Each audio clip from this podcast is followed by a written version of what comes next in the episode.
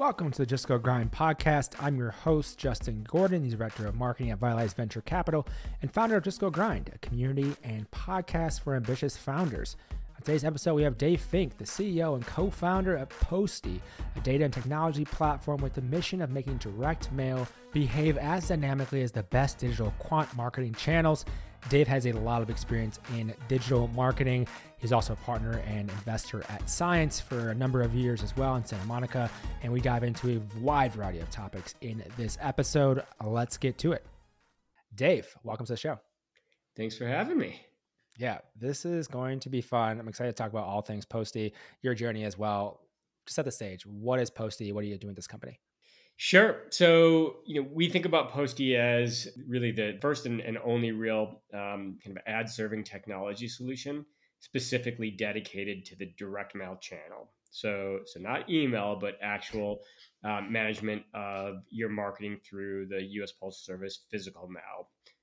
Um, and the idea was, you know, re- really stem from the this, you know, the the love of omni-channel marketing the love of digital marketing and kind of the the expectation that that you know technology and data and efficiency and insights are all packaged together in in these emergent um, channels that that we've all got our hands on over the last you know decade and a half, two decades, and um, and the power that that you get when when you have technology for efficiency and targeting and measurement and performance um, on top of really big scalable channels. And direct mail is is an, an enormous channel. It's that the we always kind of tease that it's it's twenty percent bigger than Facebook and and Google because anyone with a physical address is is reachable through their mailbox. It's just you know historically been a very manual channel to to execute and and that was frustrating for us and so you know we thought you know maybe it's possible to to leverage you know all the learnings that we've had in in you know these emerging you know um, you know digital channels like programmatic display and search yeah. and social and email and and innovate um, the way that that brands and, and advertisers can engage with the direct mail channel we have to connect this story and go back a bit though so with this company everyone i'm always curious on how people start companies in the first place because there's like anyone who's like smart driven like wants to do something and they have infinite number of options in theory, right, of things to work on. So I'm always curious how, how people start. And you were at Science Incubator in Los Angeles uh, for a number of years, and then the link from that to starting Postie. Just take me through that progression of like right being this incubator and then eventually starting Postie. How that happen? Sure. It, quite frankly, it's super organic. Uh, it was just an authentic path. So at Science we built this platform whereby we provided seed capital to consumer internet entrepreneurs working on very early stage concepts. And we also built lots of technology and workflow platforms to, to help, you know, support these early stage companies and, and oftentimes typically first time entrepreneurs find initial traction, success, trajectory, etc. Each of us, um, each of the partners at, at Science, had brought you know an, a certain area of expertise and, and my area of expertise was was marketing. So i was you know kind of the the partner that got to engage with each of our brands as they thought about go to market and customer acquisition and retention and monetization. All those those fun kind of data driven uh, you know attributes that that all companies need in order to be successful. And you to me you know, science was a blast one of the probably most advantageous um, you know elements of that experience was the ability to engage with so many different companies and see pattern recognition. Yeah. And and so everything that we really focused on was you know moving fast and engaging directly with consumers and building technology and innovating and disrupting categories adding value etc really with you know everything we did you know certainly was in the tech world whether it was direct to consumer brand building or it was marketing technology solutions or two sided marketplaces. And one common thread, if you kind of rewind back to when we started 2011, that was you know the era when YouTube was just becoming YouTube and Facebook mm-hmm. was really yeah. just becoming Facebook and ad technology was just being layered on to, to social media and big data and marketing was becoming big data and we all got to kind of ride that wave that that was you know Facebook and, and eventually Instagram and YouTube, etc. And and for a while it looked like you know the the advantages of those channels like were never going to disappear they were just going to grow forever and and it was going to be easier than ever to to acquire customers and grow businesses really fast and big and lo and behold eventually by the time you know i would say 2016 rolled around you know we we were reminded that all channels have a ceiling and yep. and in marketplaces like like Facebook or, or Google, where you have advertisers bidding for impressions, you know, as demand flows into those channels, it's you know, it, yeah, it's it's it's basic economics, right? And and and so ad rates go up, and as ad rates go up, it becomes harder to to manage those channels profitably and and and rely on them for for the type of growth and the efficiency that that you need. So Postie, you know, did not stem from this idea where one day I woke up and, and, said like, "Hey, we need to go out and and you know solve some problems in direct mail." Postie really was bred out of this this pain that all of our portfolio companies were feeling. Again, really having Facebook as their singular fail point and waking up every day with a knot in our stomach wondering is facebook's algorithm going to behave today or is it not going to behave today eh, you know are, are we going to have really great trajectory and all of a sudden holiday ad rates are going to go through the roof and we're not going to be able to hit our, our, our q4 you know numbers which are obviously so incredible for you know, any any consumer brand yeah. And and so we spent a lot of time looking for other emerging digital channels and there just wasn't anything. Snap at that point was an emerging social platform. It didn't have an ads platform or a robust one at that point. There wasn't a TikTok. There, there just wasn't anything else scalable. And so we started spending more time with offline media. And in offline media, direct mail had a lot of components that were really interesting.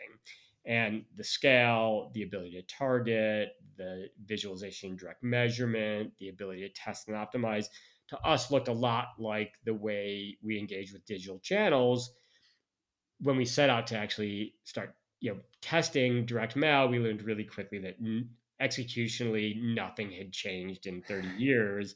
Yeah. and it was just really painful channel to engage with. And so that you know led to this idea of like hey i wonder if it's possible to build the trade desk of direct mail or the, the dv360 of direct mail or the the double click of direct mail. It, it really was a, a super organic uh, story. Yeah one of those things I want to go back to. So I felt that pain in like 2015, 16, Facebook ads, and like I was at an e-commerce company, and so running the ads for them. So I felt that pain direct. Like, oh, these prices from when I started in 2015 and 2016, 2017, seeing them go up and creep up, and having that exact feeling of like, well, we do half our business or whatever it was in Q4. Are these ads going to perform or not? Like that's a huge issue, and then it's only gotten obviously worse as more people climb on there now. That's crazy. Yeah, it, it's it's legit. Um, I, and I know that because the the minute we had the idea for this this business, I you know, um, as, as, you know, pretty networked through the the consumer brand world and started having lots of informative conversations with CMOs and VP of acquisition and CRM, and everyone was crying the blues on Facebook. Right? It, I mean, I was hearing over and over again, dear God, get me off of Facebook. you build this, like, here's test budget, please, like, help us crack another channel. Yeah, it, it just it just wasn't working. And and look, fast forward to today, right? You know, we have you know dozens and dozens of brands that you know had their, had a freak out moment last year or earlier this year when iOS 14 rolled out, and mm. all of a hmm. sudden, you know, ad rates went up again, inventory went down you know, Google's been talking for years about deprecating the cookie. It got pushed out another year, but that's likely coming. Th- those are real problems. Like it's not just you know, like oh, that's okay. You know, uh, we'll we'll we'll figure it out later. It, it's yeah. we are you know some brands are spending upwards of fifty million dollars a year in in in Facebook, and now all of a sudden they can either spend that fifty million dollars and get annihilated from a you know from a poor return on ad spend or they can cut that budget in half or down to a third.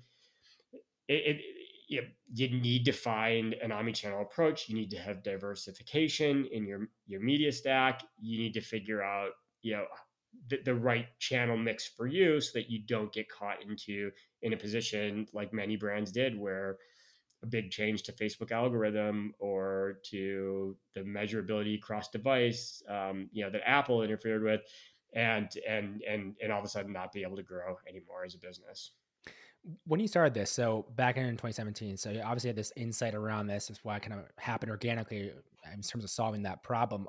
What did you do in terms of which customers you want to work with, what kind of results you were seeing early on, how that informed what you were going to build? Because even you know having this idea is like, okay, well, it's a massive market. It's like we're like just take me through the early days of being thinking about that and getting those customers and what you were seeing at that point in time. Sure, go go to market was pretty easy for us. You know, we we had been in the the direct to consumer brand ecosystem uh, for you know almost two decades at that point. Gosh, yeah, yeah. Um, I hate dating myself, but it, yes, I didn't say it. no, no, I did that myself. Uh, so yeah, I mean, we had relationships with many, many, many, many uh, entrepreneurs and, and marketers at at you know, at, you know, across all verticals in in direct to consumer commerce, and so that's where we started. That was just the natural place for us to start. Yeah, we had the network. We understood the pain points and the, how those businesses thought and behaved and what their needs likely likely were. We understood how their P and Ls worked, and so we knew we could uh, we could provide value. Quite, quite frankly, uh, similarly, you know, those those you know businesses that emerged during the era of, of social and and you know fast paced you know digital media tend to be run by really savvy marketers, right? Or or at least the marketing teams are, are, run by very savvy marketers. They understand data, they understand technology, they understand predictive analytics, they understand measurement, they understand segmentation, they understand creative optimization and testing. And those were all components that we knew you know, were valuable in any channel. And so the brand set that we wanted to work with as we were, you know, testing the initial platform build and, and learning and figuring out what features made sense to to focus on you know we, we really wanted to engage those type of advertisers those type of deep thinkers those type of innovators. And so for us you know the first probably two years were were definitely spent mostly engaging not necessarily the small digital natives but you know all the way up to some of the biggest digital natives disruptive brands you know challenger brands um, what have you. So so for, for us it was it, it really wasn't um uh, much of a challenging go to market. We had product market fit. We had you know a, a virtual sea of excited, willing uh, participants that that were were looking at engaging and testing and, and just thought, feeling the same pain that we were. So that that's how we got started. With that too, what were you seeing in terms of the mix? Then you mentioned obviously omni-channel approach, and they were spending um, a lot on let's say Facebook and everything else. But were you saying were you seeing these companies like let's spend half of Postie, let's spend a quarter of our budget for Postie? What how are we progressing on that? What should it be? Like I'm curious on how you, they thought about that, what you've seen, because uh, it's obviously a really interesting product. I'm curious on what you saw even back then. Sure. Look, in the early days, it was all test budgets, right? Uh, you know, as we as we matured, you know, we ended up kind of building out a, a view on our our well, you know, ICP, our ideal you know you know client profile or customer profile that was kind of an XY you know access um, or grid that that that so many businesses use to kind of visualize their customer bases. Um, in in our world, you know, one axis was upstart brand on one end, biggest enterprise brands in the world on the other end, and we started filling in across that entire spectrum. And on the other axis was direct mail is a huge component of their marketing mix already. In some cases, spending hundreds of millions of dollars a year all the way down to doesn't remember what a postcard or an envelope looks like, has never touched direct mail. And and we have clients that fit all four of those those boxes, right? Big enterprises that that are rely on direct mail, that don't do any direct mail. Emerging brands that that found direct mail really early, emerging brands that had have no idea how to execute direct mail. Depending on where they sit will determine, you know, how how the engagement starts and, and where it goes, right? And so if you take either an enterprise brand or a digital native brand that's that doesn't have any experience with direct mail, we wouldn't you know as much as you know we want to to be impactful in their businesses quickly it just wouldn't make sense to go and convince them to allocate 50% of their marketing budget to this new to them channel it yeah. would make sense to carve out uh, a reasonable budget that gives them big enough um, monthly budgets to have statistically significant results from their experiments and gives them enough you know, runway to be able to to go through a, a, a, number of series of optimizations. And so, those budgets range all over the place. They range from a few hundred thousand dollars up to millions of dollars. It just it just really depends on where they sit in the in that um, you know X Y axis. Diving deeper into the that point of like the product then itself. So obviously they are going to have varying amounts of budget allocated towards this particular channel. It's kind of a new channel because it's a new way of doing things. What does the product look like for, from their perspective? So from the customer's perspective, like what are they able to see with Postie? Like, tell us more of that because I think that'd be an interesting part of as well. But people were like, even like, wait, what? I can do direct mail now through this? Like, explain, like, just dive deeper on the product. I'm curious. It's a great question. It ties back to your previous question on you know how we got to market. So if you think about the original go to market, you know, several years ago, knowing that we were going to have very savvy, hands-on quantitative marketers in the platform from day one, there's a lot of pressure to build an interface that that is usable but and and yeah, simple to understand, intuitive, but also very robust in capabilities because you know, some you take someone who's been buying on Facebook or Google for years and you drop them into a platform that's too simple or clunky, they're probably going to get frustrated really fast. The, the so the product that we brought to market looks like any digital ad server. The difference is that you know when you hit you know send, approve, etc. Yeah all of a sudden the production work begins and logistic works begins, you don't have to think about that as an advertiser. You're thinking in terms of connecting your CDP or your CRM or your backend database with your Postie account. You're thinking about using cluster analysis and machine learning to understand insights into your customer base. You're you know, you're kicking off lookalike model builds using different data sets attached to different segments within your CRM file. You're setting up rule-based campaigns tied to behavioral data you're you know, uploading and improving creative in the platform and assigning A/B and multivariate creative tests to your different audiences. And you know, it, and and the, the, feedback that we got from from the very start was was first of all it was were, were things like, wait, this is direct mail. Like it was like, like they were blown away. Like they can't like couldn't imagine that there was all this software and technology that felt just like buying display ads or newsfeed ads and and that the media that came off the back was actually you know really nicely rendered direct mail. So that, i mean that everything that we do with the product is designed to driving performance but it's also to be intuitive to individuals who are used to working in very robust and scaled digital media platforms.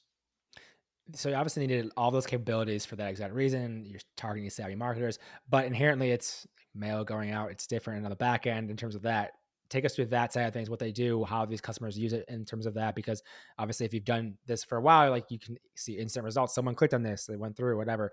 Mail has to get sent out. It's Physical, like it's different. But take me through that that side of things then. Sure. Well, well, first of all, you the, the difference between direct mail and digital channels are that every time you're creating a campaign, there's complex manufacturing and logistics that's going into it, right? When you run a digital campaign, it's pixels and there's a distribution network and there's complexities associated with building out the supply side of the network, but it's still all it's all pixels, you know, ones and zeros. It's it's it's digital.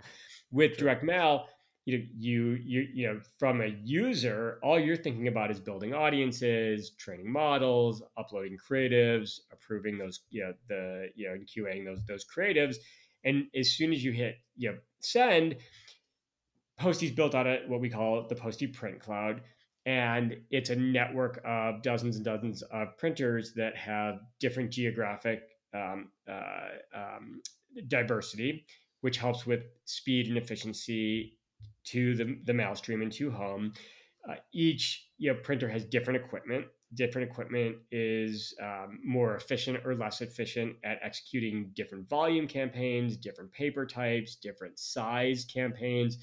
Um, you know, so all of those kind of variables go into um, the the backend software that makes real time decisions based on the attributes of a specific campaign on where you know which nodes of, of the print cloud are going to actual execute and distribute that that specific piece of mail. But you can imagine you're running a two million reach campaign with three or four different ad formats, number of different creatives, different audiences that are hitting different regions of the country. The the complexity with how to actually execute that, how to produce that, how to then um, use you know literally you know logistics so you know shipping containers and trucks to move mail to different parts of the country and then how to liaise with the US Postal Service seamlessly so that you're maximizing efficiency on cost and efficiency on speed to get that campaign distributed to literally 2 million different households. And all that's done in a matter of a few days.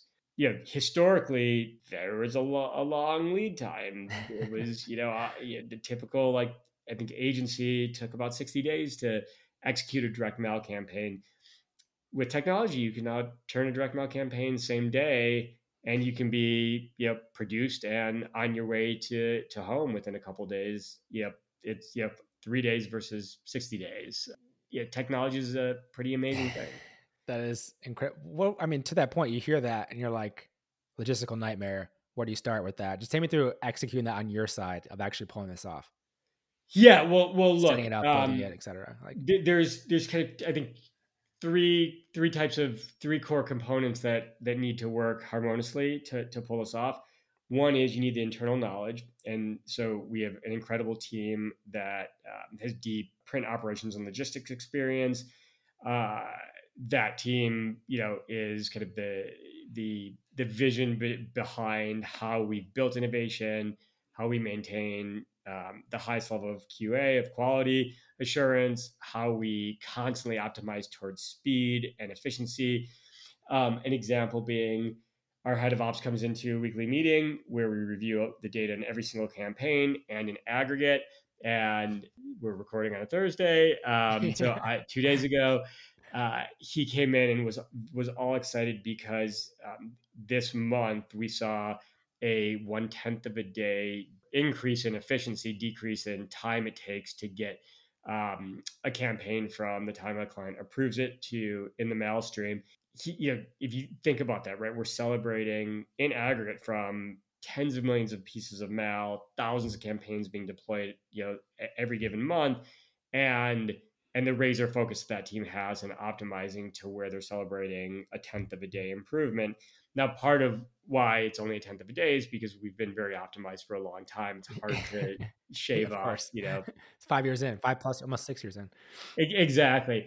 So that, that's piece one. Piece two is you have to use software and technology, and so the print cloud is run off of an you know a, a brain, right? The same investment in in in data and user interface and um, and you know software that that the front end, all the marketing software is built on. The same teams are working on the back end print cloud optimization integration with all, all the different nodes, the, the printers in the print cloud, the logistics providers, and the U.S. Postal Service. So you have you have technology, and then the third piece is we're doing things differently than has ever been done before. And so the print industry has been around for a very long time. The logistics industry has been around for a very long time. The U.S. Postal Service has been around for a very long time. And so we need um, really deep, meaningful partnerships. We need to be very transparent in our vision and what we're looking to accomplish. And we need to build those relationships so that you have individuals on the other side of those nodes that are open to, instead of t- dictating to us how we have to behave in order to work with their systems, they recognize that we're doing things to improve the workflow and are willing to to build and integrate the way that you know that that we need them to in order to drive improvement back to the advertiser, which is all that matters. So you have those three things, right? Team with with deep industry expertise and deep skills. You have deep investment in software and technology. You get deep investment in partnerships with with with each of our our print cloud um, uh, partners. With this as well, Dave. So you mentioned early on, you obviously had deep relationships already built up in the industry from knowing all these companies, working at Science, working your own companies, etc. What has fueled the growth since then, though? So 2017, you launch. Then now we're, we're recording at the end of 2022, basically uh, in September here. What's fueled the growth at this point uh, in terms of Postie? Yeah, first and foremost, it's a, a quality product that delivers on on its pitch. That yeah, we deliver results. Everything's measurable you know, time and time again, advertisers are finding performance in the channel, leveraging Postie, and um, and they're they're enjoying the simplicity of the technology. They're enjoying the depth of knowledge of the services team that engages with them as clients, and at the end of the day, they're getting results. So when you get results, we're now you know uh, not quite a six year old company, but we've been around long enough that we've had the cycles of marketers that worked with us at one company that end up taking us with to their next job and and sometimes i think we're on even third generation you know um, individuals at this point. Yep. and and that's just that's word of mouth and that's delivering a great product and service. You know we're getting better at coming out of our shell a little bit more and making an invest, investment in telling our story. Hence you know yep, having this conversation with you. Um, but also building our own you know demand gen funnel, which is something that we just didn't do for a long time. We we very much focused on on putting all of our efforts into building the greatest product that really solved the pain point that we were out to solve, learning how to service accounts at a very high level, driving performance, building our data moats and data pipes, and then um, and then we relied on a, on a very consultative sales team. You, as time goes on, we've gotten better at telling our story, helping advertisers discover us so that by the time you know they have a pain point, they actually know there's a solution out there and are excited about learning more. Yeah, it's it's yeah, we gotta drink our yeah, drink our own Kool-Aid, eat our own dog food, I guess as they say, right? Um, and and we believe in marketers. We're marketers by trade, and we're we're certainly at a scale and time where where yeah, we should be supporting our sales team and we should be feeding more amazing brands into um, into the platform so that they can get great benefits and eliminate some of the the challenges that they as marketers feel every day. I'm, curious with that to that point. Like you mentioned, okay, well now at the time we're telling our story more. We're doing that now. But like what like what was it about this being the time or even more recently being the time like what was it that switched in terms of that because like obviously you focused intently on the product for a very long time still do but um you had that piece of it like validating that and you have customers on on etc. But like you're almost six years in now, and you know it could have been two years ago. You could have started telling your story. Three years, like what what was it about the timing and like why how you think about that? I'm always asking for other founders who like you know are going through building their companies and listen to the show and like why did why do they do what they do? So I'm curious for you, what was it that now made it the time? Sure. Um, I think part of it was finding um, uh, we're very slow to hire. Um, quite frankly, we care very much about culture. We want really special people. We want to enjoy the people we work with, and we want people who are going to push us to to to be better and more innovative in all regards. So finding some very special marketing thought leaders uh, that were um, appropriate in the B2B world and our in the sectors we go after, who fell in love with you know with the problem that we were looking to solve, just takes time. And and to be to be fair, we did start this marketing journey about a year and a half ago. So it, it's not that we just started today, but we went a solid four years, four and a half years before making that investment. You know, two is it's just it, it, the business is working. Yeah, like the product's working, right? And and so I think for, a great place to be in. yeah, I, I, think for for the early years it, it, worked, but we we always felt like there was so much more in our product vision that we wanted to get built yeah. before moving too quickly, onboarding too many customers now we're at a point where the the technology is fully elastic. The platform is fully elastic. We could handle, you know, today a thousand advertisers could sign up and we wouldn't skip a beat. Yeah. So, you know, I think the confidence in your product, um, the willingness to put yourself out there, like that that the, too many companies market first, sell first, and then build later. And and there have been a couple in our space that we've seen, and and they've they've stumbled and they've raised lots of capital and they burnt lots of capital and and um, and didn't yeah didn't end up putting a great product forth because they raised a bunch of money to tell their story and and try and onboard as many clients as possible and didn't have a very good product. We, we've just taken the opposite approach, which is build you know an absolute you know game changing you know technology and product, and then and then invest in in sales and marketing. Did you have you have investors right VC backed? We do. Um, we have um, some great investors, but um, very, very lightly capitalized. We have taken a, a, different path than most of the companies I've been involved with, um, which is, you know, we we did um, a seed round of capital uh, when we were first getting started, um, or, or about six months in or so in 2017, and that that was the only capital in. We've we've run break even or better every year since.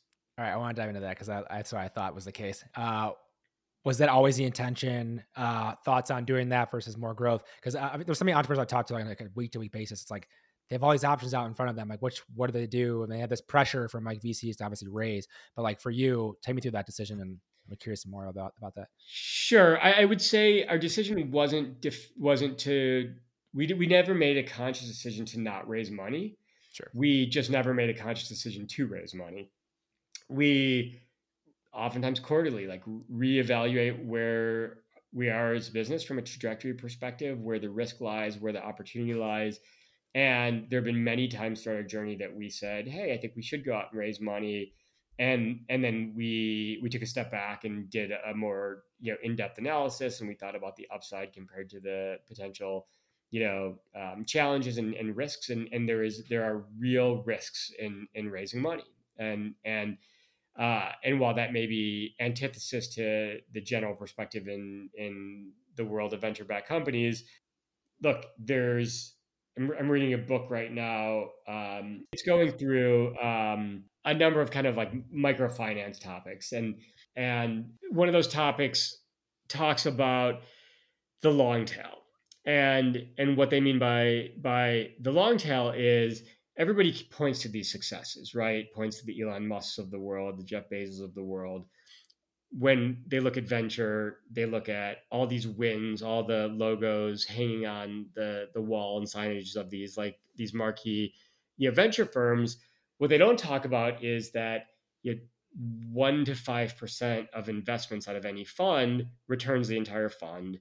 Ten percent or so, maybe fifteen percent of, of a typical fund um, you know, are profitable investments, and 70% of those investments go to zero. Nobody talks about how when you look at at publicly traded companies over uh, you know the last 30 years, 70% of those companies that were publicly traded, profitable, like big market cap companies, go to zero. But yet the market, you know, o- over the long haul always goes up, right? As a whole, yeah. So if you're a business and you're like, hey, we're going to go out and raise venture. Well, just by definition and and based on historical data, there's a seven in ten chance that you don't make it. That's crazy, right? it's like, wild. It is truly wild. Yes, that's a fact, right? Like, yeah, that like that data's out there. Yeah. So you know, one thing that I know for certain is if you optimize a business with the same principles you do your personal finance, which is you always want to stay in the game, whatever you do, just don't go out of business. Yeah. And and if you if you're able to successfully do that, you always have the opportunity to grow and build something of value and scale and yeah, build a, a profitable company. And that's not the venture model. The venture model is you raise money for the sake of spending that money, burning. They're, they use the term burn, like literally lighting money on fire for for the goal of hopefully creating some disproportionate return at some point and if you make it. Yeah. like totally different perspectives on running businesses. One is like the goal is to not go out of business so that you're always alive to be able to fulfill your vision. The other is raise as much money as as possible to burn as quickly as possible to get as big as possible or go bust. Where seven out of ten yeah companies in that position do go bust. Yeah. So we most businesses do require capital. Uh, we found ourselves, you know, pretty early on in a position where the financial model allowed us to to take profits and reinvest in the growth of the business, more innovation, more product, more data, more data science, et cetera, bigger teams. Yeah. And and as we started seeing that that pattern, you know, emerge, that you know, we started pulling back more and more from this. Let's raise more capital because we knew that if we get in, in into a partnership with growth yeah, venture capital, the expectation is that we're raising that that money to burn to get to an exponentially higher level where we have a seven in ten chance of uh, of not being in business versus you know if we continue to operate the way we do, which is always make at least one dollar more than we spend, we'll we'll be in a great position forever. Yeah, it's funny. I, I love that you bring that up because I think more founders need to think about that, and I like to highlight it whenever I can. I remember having um having Rand Fishkin on from from SparkToro, and he was at Moz before that, and he mentioned around he had an opportunity to sell Moz back in the day for like tens of millions of dollars or something like that, where he had a very meaningful exit for himself, even. Uh, but the pressure was to raise money and do more of that. They did that. Ends up not having the same opportunity to have the same exit, which would have been very meaningful for the founder, not the same for investor, but for the founder, which person starting this company uh, was huge. And then he decided with SparkToro to totally take a different approach to that point. Like not have to raise the crazy rounds. Like it is a very specific path you're going on with that, and I just love to highlight those things whenever I can for so founders just know the options they have in front of them. Sure. Uh, look, I, I have a, uh, a friend who sold a company for a billion dollars, and his growth stage uh, venture investors thought he he gave up and it, and that was a miss. I mean, it's crazy, right? It's crazy.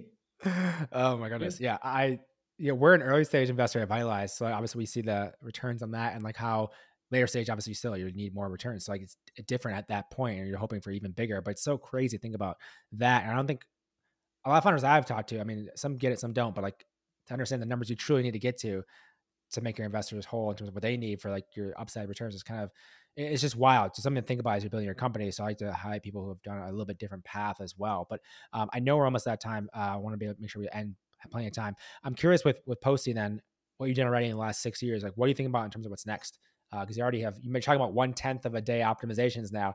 Like, what's what's what's what's next for you and Postie? Look, it's it's it's it's always the same. It's yeah, first and foremost, it's continue to build a culture that people you know love to work at. Like yeah. it, it, it, that's probably uh, yeah the area I spend as much time thinking about.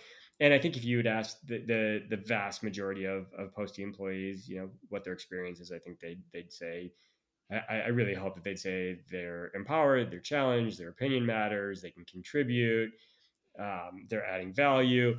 So, so I think about that daily. Jonathan, my co-founder, thinks about that daily you know then then it's it's product it's it, it's always how do we get better how do we you know how do we continuously put tools in the hands of marketers that make their life easier that help them get returns that help them grow their business um, you know, and then it's it's you know our own demand gen. It, it's you know, knowing that we have something special um, that provides a ton of value. How do we get more brands to recognize that, to understand it, um, to engage with the channel, to engage with us as a as a you know technology provider yeah, then there's certainly a little bit less time in every day these days to spend just pure innovation, um, pure innovation. But we do spend a little bit of time constantly thinking about, you know, leveraging our technology, our knowledge, our expertise to to add more value in the ecosystem. And and yeah, we can't help it. We're entrepreneurs, so we're always thinking about yeah, of course, bigger and yeah, brighter and adding more value and and working on cool cool product. Dave, where can people go to learn more about Postie and also connect with you if they'd like to? Sure. So we work hard to publish great content, uh, informative content, insights on our website, postie.com, P O S T I E.com. The platform, my platform of choice is, is LinkedIn. LinkedIn Messenger is uh, really great dynamic way to, to chat. And then I get to kind of see who you are and what your background is, why you might be interested in talking to me. Um, and so I, I, believe my handle is David L. Fink. But certainly, if you if you search Dave Fink and Postie on, on LinkedIn, you'll find me. Perfect, Dave. Thank you so much for the time today. We appreciate it. For sure, great conversation. Thank you so much for listening to this episode of Just Go Grind. If you want to follow along on the socials for all things Just Go Grind and with me as well, you can find Just Go Grind on Instagram and Twitter at Just Go Grind. You can find me on Twitter at Justin Gordon212. Find me on Instagram, Justin Gordon8. Thank you so much for listening. Have a great day.